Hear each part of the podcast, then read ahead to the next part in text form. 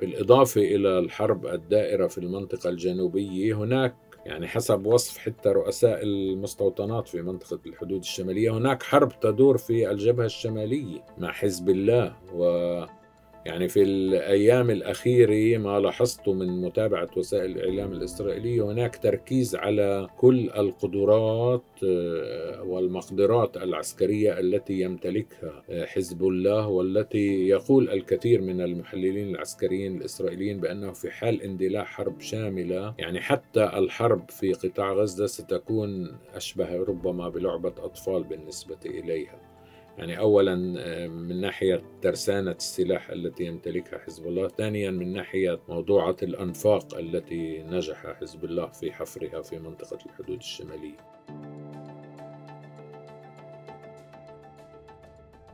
سلام. معكم طارق طه بحلقة جديدة من بودكاست الأسبوع في عرب 48 140 يوم من الحرب على غزة. تساؤلات كثيرة تطرح كل أسبوع كل يوم كل ساعة حتى. دائما السؤال الذي يسأل بعيون فلسطينية متى سينتهي هذا الكابوس؟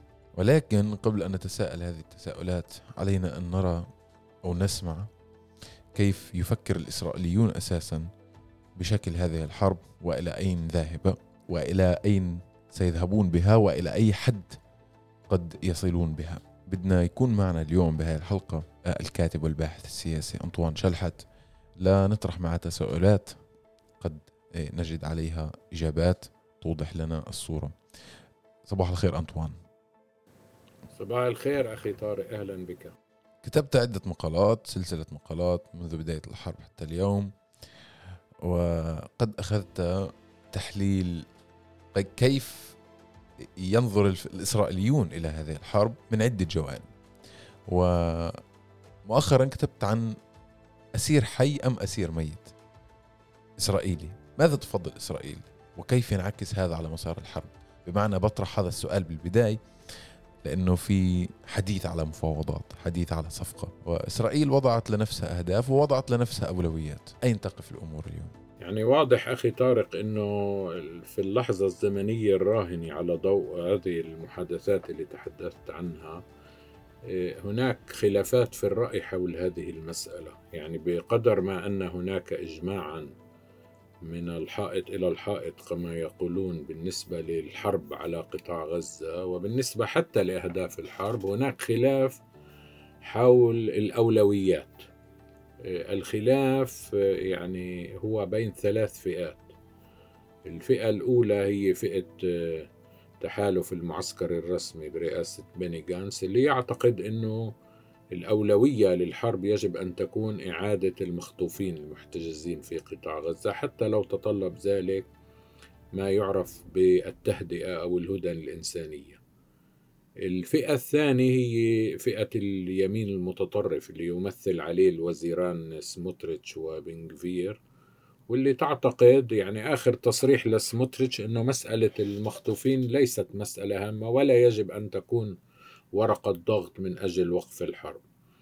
الآن أنا يعني أميز فئة ثالثة في إيه، رئيس الحكومة بنيامين نتنياهو اللي واضح أنه يعني ما عنده موقف حاد آه، تأييدا لإطلاق المخطوفين وأنه لها, لها الأولوية على سائر أهداف الحرب إنما ما زال يتمسك ب مقولته التي يرددها منذ بداية الحرب بأنه يجب الاستمرار بالحرب لأن استمرار الحرب ومواصلة الضغط على المقاومة الفلسطينية ستسفر عن إطلاق المخطوفين. طبعا يعني أنا في آخر مقال كتبته وتحدثت عن وجود مخاوف إسرائيلية حقيقية خصوصا بين أهالي المخطوفين بأن تلجأ إسرائيل إلى استعمال بروتوكول هانيبال. ومن هناك يعني أنا آه، استقيت مصطلح آه، الأسير الميت آه، خير من الأسير الحي. لأنه هذا البروتوكول وضع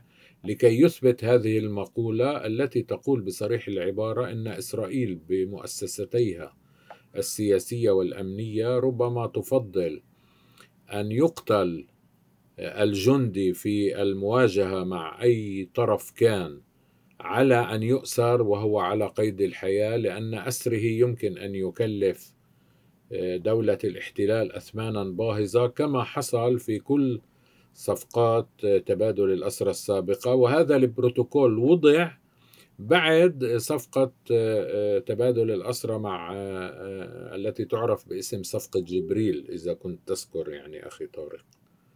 فعمليا يعني هذا ما يمكن إيجازه بالنسبة لموضوع المخطوفين فيما يتعلق بالنقطة الزمنية الراهنة.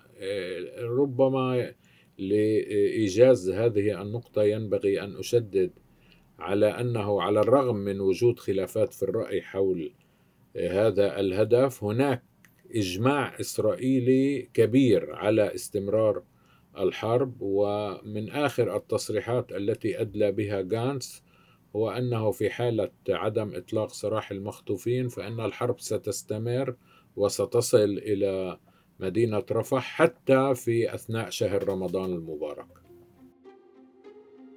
That was Israeli Colonel Nof Erez claiming the Israeli army had implemented a notorious military doctrine known as the Hannibal Protocol. In reportedly following the protocol, the Israeli army is being accused of killing Israelis and non-Israelis. طيب هذا السؤال بحين إلى تتمة السؤال. حكيت إنه كيف ينعكس تسألت كيف ينعكس هذا على مسار الحرب؟ واضح أنه في إجماع إسرائيلي على ضرورة استمرار الحرب. لكن سؤالي أنا هنا عائلات الأسرى آه، الإسرائيلية كان في بالبداية تعويل وكأنه تعويل فلسطيني على أنه عائلات الأسرى قد يشكلون ضغط ويشل الدولة ويمنع استمرار إسرائيل بالحرب. لكن هذا الصوت بدأ أصلا آه، يخفت ولم يأخذ دوره على على بهذا الصعيد الصعيد الحالي يعني. هل في آه، أمل مثلا من الشارع الإسرائيلي نفسه بإنه يضغط أو يدفع باتجاه هذا المحل أم إنه الإجماع هو سياسي وشعبي؟ أنا أعتقد أن الإجماع هو سياسي وشعبي يعني صحيح توصيفك لما يتعلق بعائلات الاسرى والمخطوفين.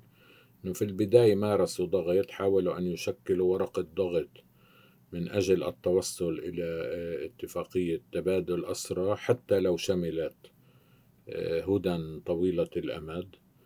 آه، أيضا عائلات الأسرى يعني اتبعت استراتيجية ضغط على الولايات المتحدة. يعني وهذا نشر في وسائل الإعلام الإسرائيلية لكنها لم تؤتي أكلها يعني هذه الحملة. وبالمناسبة يعني نحن نسجل هذا البودكاست و يعني قبل أيام أعلن أن المستشار الاستراتيجي الذي كان يشير على عائلات الأسرى استقال من منصبه بعد أن تعرض لضغوط شديدة وهو الذي كان صرح من قبل أن الضغط يجب أن يوجه لا إلى الحكومة الإسرائيلية لأن الحكومة الإسرائيلية الأكثرية فيها تتبنى موقفا بأن موضوع الأسرى هو ليس في الأولوية الأولى بالنسبة للحرب ولكن يجب الضغط على الإدارة الأمريكية. على ما يبدو أن هذه الاستقالة عائدة إلى عدة أسباب أحد أهم هذه الأسباب هو أن الإدارة الأمريكية ما زالت تمنح إسرائيل الضوء الأخضر آه، لتحقيق الهدف الذي عرف بأنه القضاء على قدرات حماس ومقدراتها العسكرية. وبالتالي موضوع مخطوفين ليس في أولوية هذه الإدارة الأمريكية. هي تضغط ولكن يعني آه هذا الضغط يمكن توصيفه بأنه ضغط ناعم لأنها لو كانت تريد أن تضغط بشكل حقيقي هي تستطيع أن تلزم الحكومة الإسرائيلية بالتهدئة وبتنفيذ صفقة تبادل الأسرى لكنها لا تضغط كما يجب. الآن بالنسبة للشارع الإسرائيلي الشارع الإسرائيلي لم يتحرك بما فيه الكفاية يعني هو تعاطف بالبداية مع المخطوفين من أجل إطلاق سراح المخطوفين وليس من أجل وقف. الحرب. هذا الأمر يعني آه، الآن آخذ بالتراجع في الآونة الأخيرة. يعني نحن نلاحظ فقط أن هناك تظاهرات تظاهرات لأهالي المخطوفين. هناك محاولة ممارسة ضغط على الحكومة من أجل التوصل إلى صفقة تبادل الأسرى لكن بين القول أن هذا الضغط يمارس من أجل المخطوفين والقول أن هذا الضغط يمكن أن تترتب عليه ضغوط من أجل وقف الحرب أنا أعتقد أن المسافة ما زالت بعيدة. آسف على الإزعاج بس بحب أذكركم إنه جددنا تطبيق موقع عرب 48 ممكن تلاقونا كمان بالآي أو إس وكمان بالأندرويد وروابط للتنزيل تلاقوها في تعريف الحلقة وهينا رجعنا. في ظل هذا الإجماع القبلي.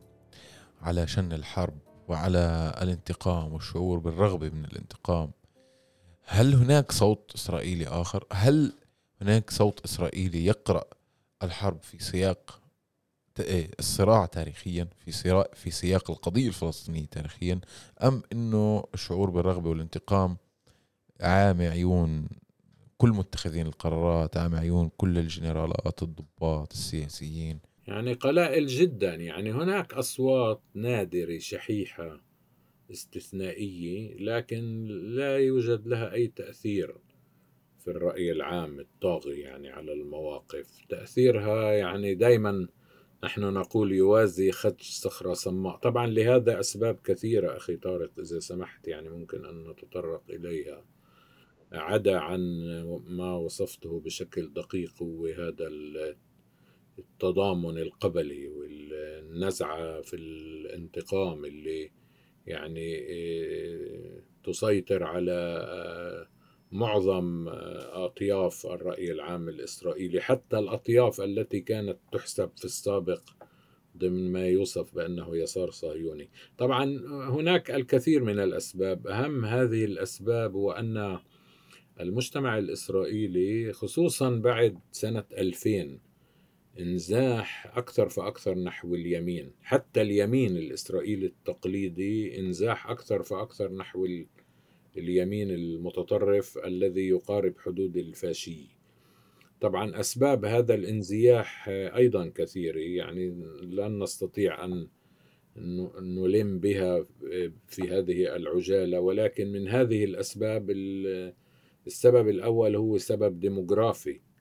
يعني أنه يعني في السابق الجمهور اللي كان يصوت لما يسمى اليسار الصهيوني هو يعني محدود من ناحية التكاثر الطبيعي في حين أنه التكاثر الطبيعي بين أوساط آه، آه، اللي تدعم أحزاب اليمين واليمين المتطرف وأحزاب الحريديم المتشددين دينيا التكاثر الطبيعي أكبر. ولذلك نسبتهم آخذة في الازدياد في أوساط المجتمع الإسرائيلي وهذا ينعكس على الإنزياح نحو اليمين. يضاف إلى ذلك طبعا وهذه نقطة يعني قلما يشار إليها أنه منذ تسعينيات القرن العشرين الفائت كان في هناك هجرة من آه، دول الاتحاد السوفيتي السابق. نعم حوالي مليون ونصف المليون شخص هؤلاء يعني هن يشكلون الآن بحسب يعني الإحصائيات على ما أذكر نحو 20% من عدد المصوتين في في الدولة. يعني منهم يمكن 5% فقط يصوتون لليسار الصهيوني و خمسة خمسة وتسعون بالمئة يصوتوا لأحزاب الوسط القريبة من اليمين ولحزب إسرائيل بيتنا اللي هو أيضا يعني حزب يميني قريب من الفاشيز. سبب آخر يعني يجب أن نتكلم عنه بإيجاز هو إنه من الألفين تقريبا هناك انهيار لما يسمى عملية التسوية اللي إسرائيل تطلق عليها عملية السلام وأغلب الجمهور الإسرائيلي في إسرائيل مقتنع إنه يعني كان هناك آه، رئيسان للحكومة اللي هن الإيهودان نسميهم إيهود باراك وإيهود اولمرت إنه منحوا الفلسطينيين الكثير من التنازلات بين مزدوجين ولكن الفلسطينيين ما ما استوعبوا هذه التنازلات. ولذلك يعني هم تبنوا الشعار اللي أطلقوا براق في سنة 2000 بأنه لا يوجد شريك فلسطيني للسلام. طبعا بالإضافة إلى ذلك علي أن أقول أنه كل معسكر أنصار التسوية أو أنصار السلام ارتكب الكثير من الأخطاء يعني في سياق كل المسار الذي اتجه نحو التسوية. من هذه الأخطاء مثلا أنه يعني أنه هذا هؤلاء أنصار السلام وأنصار التسوية يؤيدون الحروب على التي تخوضها إسرائيل. وصنعوها أيضا وليس فقط. نعم وصنعوها. يعني هم أيدوا مثلا الحرب على آه، الضفة الغربية بعد الانتفاضة الثانية اللي سميت عملية السور الواقي أيدوا بعدين الحرب على لبنان سنة 2006 أيدوا كل الحروب على غزة.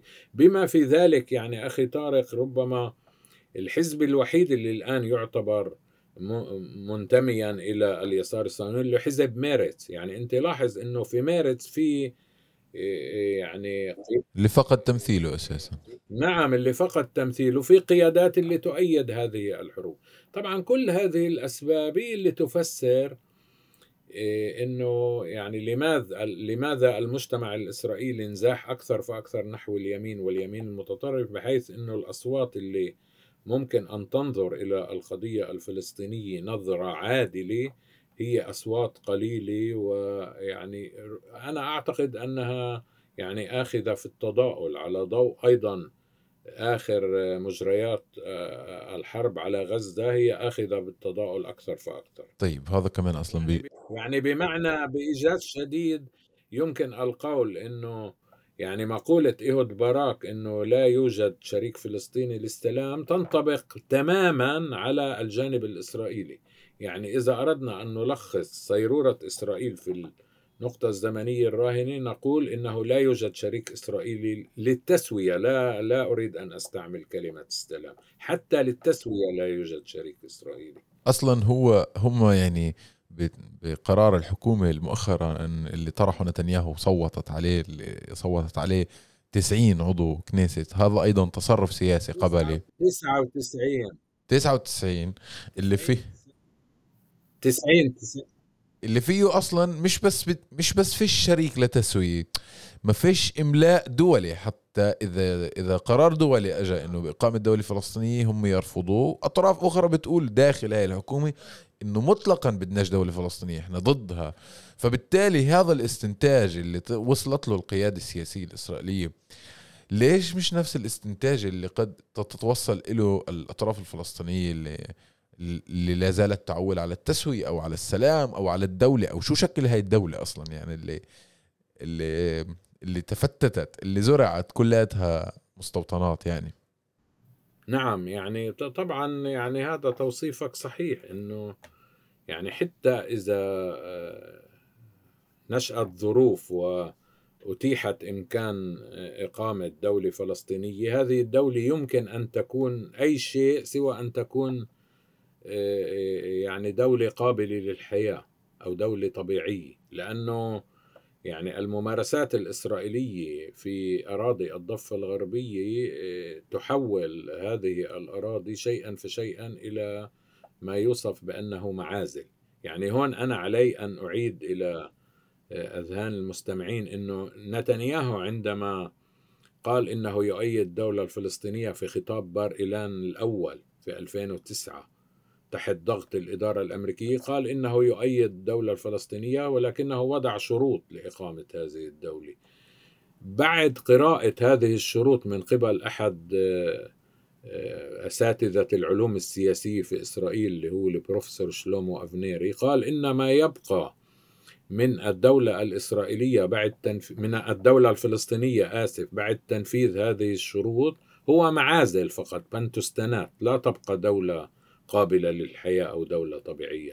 طبعا منذ 2009 وصولا إلى اليوم يعني ازدادت هذه الشروط وازداد الوضع السياسي في إسرائيل تطرفا وازداد سوءا.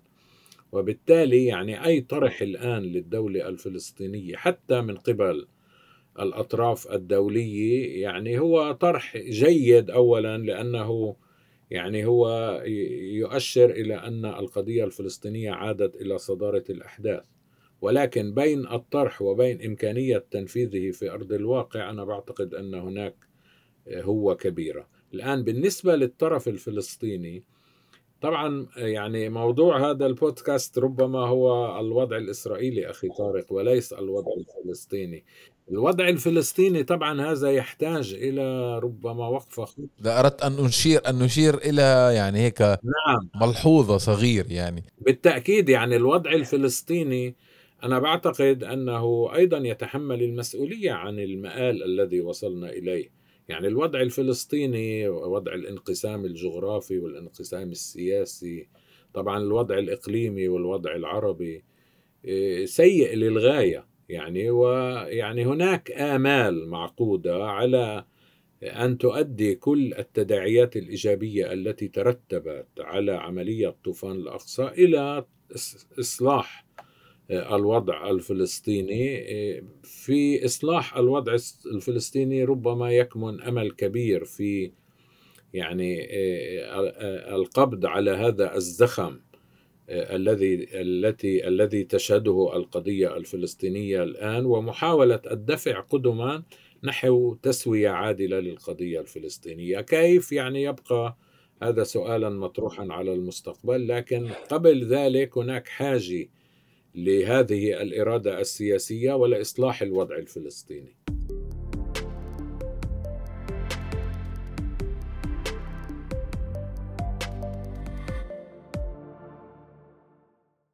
طيب أنطوان هون بدنا نيجي هيك للسؤال الأخير إيه، وهيك على عجالة. حكينا بالبداية إنه قديش إسرائيل عندها إصرار إنها تستمر لكن إسرائيل أعلنت عن أهداف واضحة من الحرب وواضح إنه في أهداف غير معلنة من الحرب. واضح إنها عم بتنفذها الأهداف غير المعلنة الدمار وإلى آخره. لكن الأهداف المعلنة أصبح واضح ودارج عند الرأي الإسرائيلي أو عند السياسيين إنه غير قابل للتحقيق يعني أسرى قد لا أسرى إسرائيليين مش راح تحررهن آه، بالقوة مثلا. هل في قناعة إسرائيلية إنه ولا إنه خلص محسوم الموضوع هناك إنه ما بدناش صفقات يعني احرق البيدر واللي موجود فيه؟ طلع لا قناعة إسرائيلية يعني عند المؤسسة السياسية غير موجودة. عند المؤسسة العسكرية أحيانا يعني يعبر عنها ب... ب... على استحياء. يعني ربما رئيس هيئة الأركان العامة كل الوقت يقول أنه إحنا محققين الكثير من الإنجازات ولكن ما زال أمامنا طريق طويل لتحقيق آه، كل أهداف الحرب. يعني أنا دائما أشير وربما أشرنا في بودكاست سابق معك أخي طارق إلى أنه يعني في إسرائيل يلاحظ أن هناك لغتين يعني لغة الساسة اللي هي فيها كثير من التبجح والبلاغة الجوفاء يعني وأشهر هذا التبجح هو أنه نتنياهو يقول نحن ذاهبون نحو الانتصار المطلق وهناك الكثير من المحللين الذين يسخرون من مثل هذا المصطلح إنه شو هذا الانتصار المطلق. وهناك لغة أخرى هي لغة العسكر اللي يعني واضح إنها تتحدث عن تحقيق إنجازات اللي هي تعتبرها ربما إنجازات تكتيكية ولكن حتى الآن لم تحقق أي إنجازات على المستوى الاستراتيجي. وهناك الكثير ممن يقولون إن كل الأهداف التي وضعتها الحكومة الإسرائيلية للحرب هي أهداف آه، غير واقعية غير ذات صلة ولذلك تحقيقها شبه مستحيل. يعني ولا تنسى يعني كمان طارق أنه آه، بالإضافة إلى الحرب الدائرة في المنطقة الجنوبية هناك يعني حسب وصف حتى رؤساء المستوطنات في منطقة الحدود الشمالية هناك حرب تدور في الجبهة الشمالية مع حزب الله و يعني في الأيام الأخيرة ما لاحظته من متابعة وسائل الإعلام الإسرائيلية هناك تركيز على كل القدرات آه، والمقدرات العسكرية التي يمتلكها آه، حزب الله والتي يقول الكثير من المحللين العسكريين الإسرائيليين بأنه في حال اندلاع حرب شاملة يعني حتى الحرب في قطاع غزة ستكون أشبه ربما بلعبة أطفال بالنسبة إليها. يعني اولا آه، من ناحية ترسانة السلاح التي يمتلكها حزب الله ثانيا من ناحية موضوعه الأنفاق التي نجح حزب الله في حفرها في منطقة الحدود الشمالية. ولذلك يعني هذا إن أردنا أن نوجزه بكلمات قليلة يعني ما يتفق عليه كثير من المحللين بمن في ذلك المحللون العسكريون هو أن هذه الأهداف يعني ربما آه، أبسط وصف لها هي أهداف طموحة للغاية وأن تحقيقها هو آه، يعني شبه مستحيل إن لم يكن من سابع المستحيلات. الآن كيف سينعكس هذا على آه، القرارات السياسية التي ستتخذها الحكومة؟ يعني حتى الآن لا توجد صورة واضحة لذلك. لا شك أنها أن هذه هذا الأمر سيكون مرهونا أيضا بالنتائج الميدانية التي ستحققها الحرب في الفترة القليلة المقبلة. أنطوان شلحت بدي أتشكرك الكاتب والباحث السياسي بهذا البودكاست.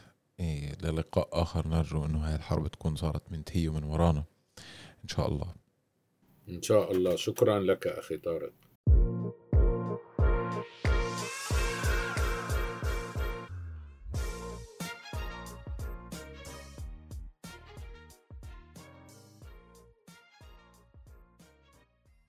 طيب أعزائنا المستمعين هيك بنكون وصلنا لنهاية حلقتنا من بودكاست الأسبوع في عرب 48 بدي أطلب منكم طلب اللي لسه ما عملناش متابعة على منصات البودكاست المختلفة سبوتيفاي Google Podcasts Apple Podcasts تنسوش تعملوا لنا متابعة اسا اعملوا لنا متابعة كثير بيساعدنا تنسوش تبعثوا لنا مقترحاتكم وملاحظاتكم على الحلقات السابقه وعلى مقترحات لحلقات قادمة. وللاسبوع القادم لقاء آخر. يعطيكم العافية.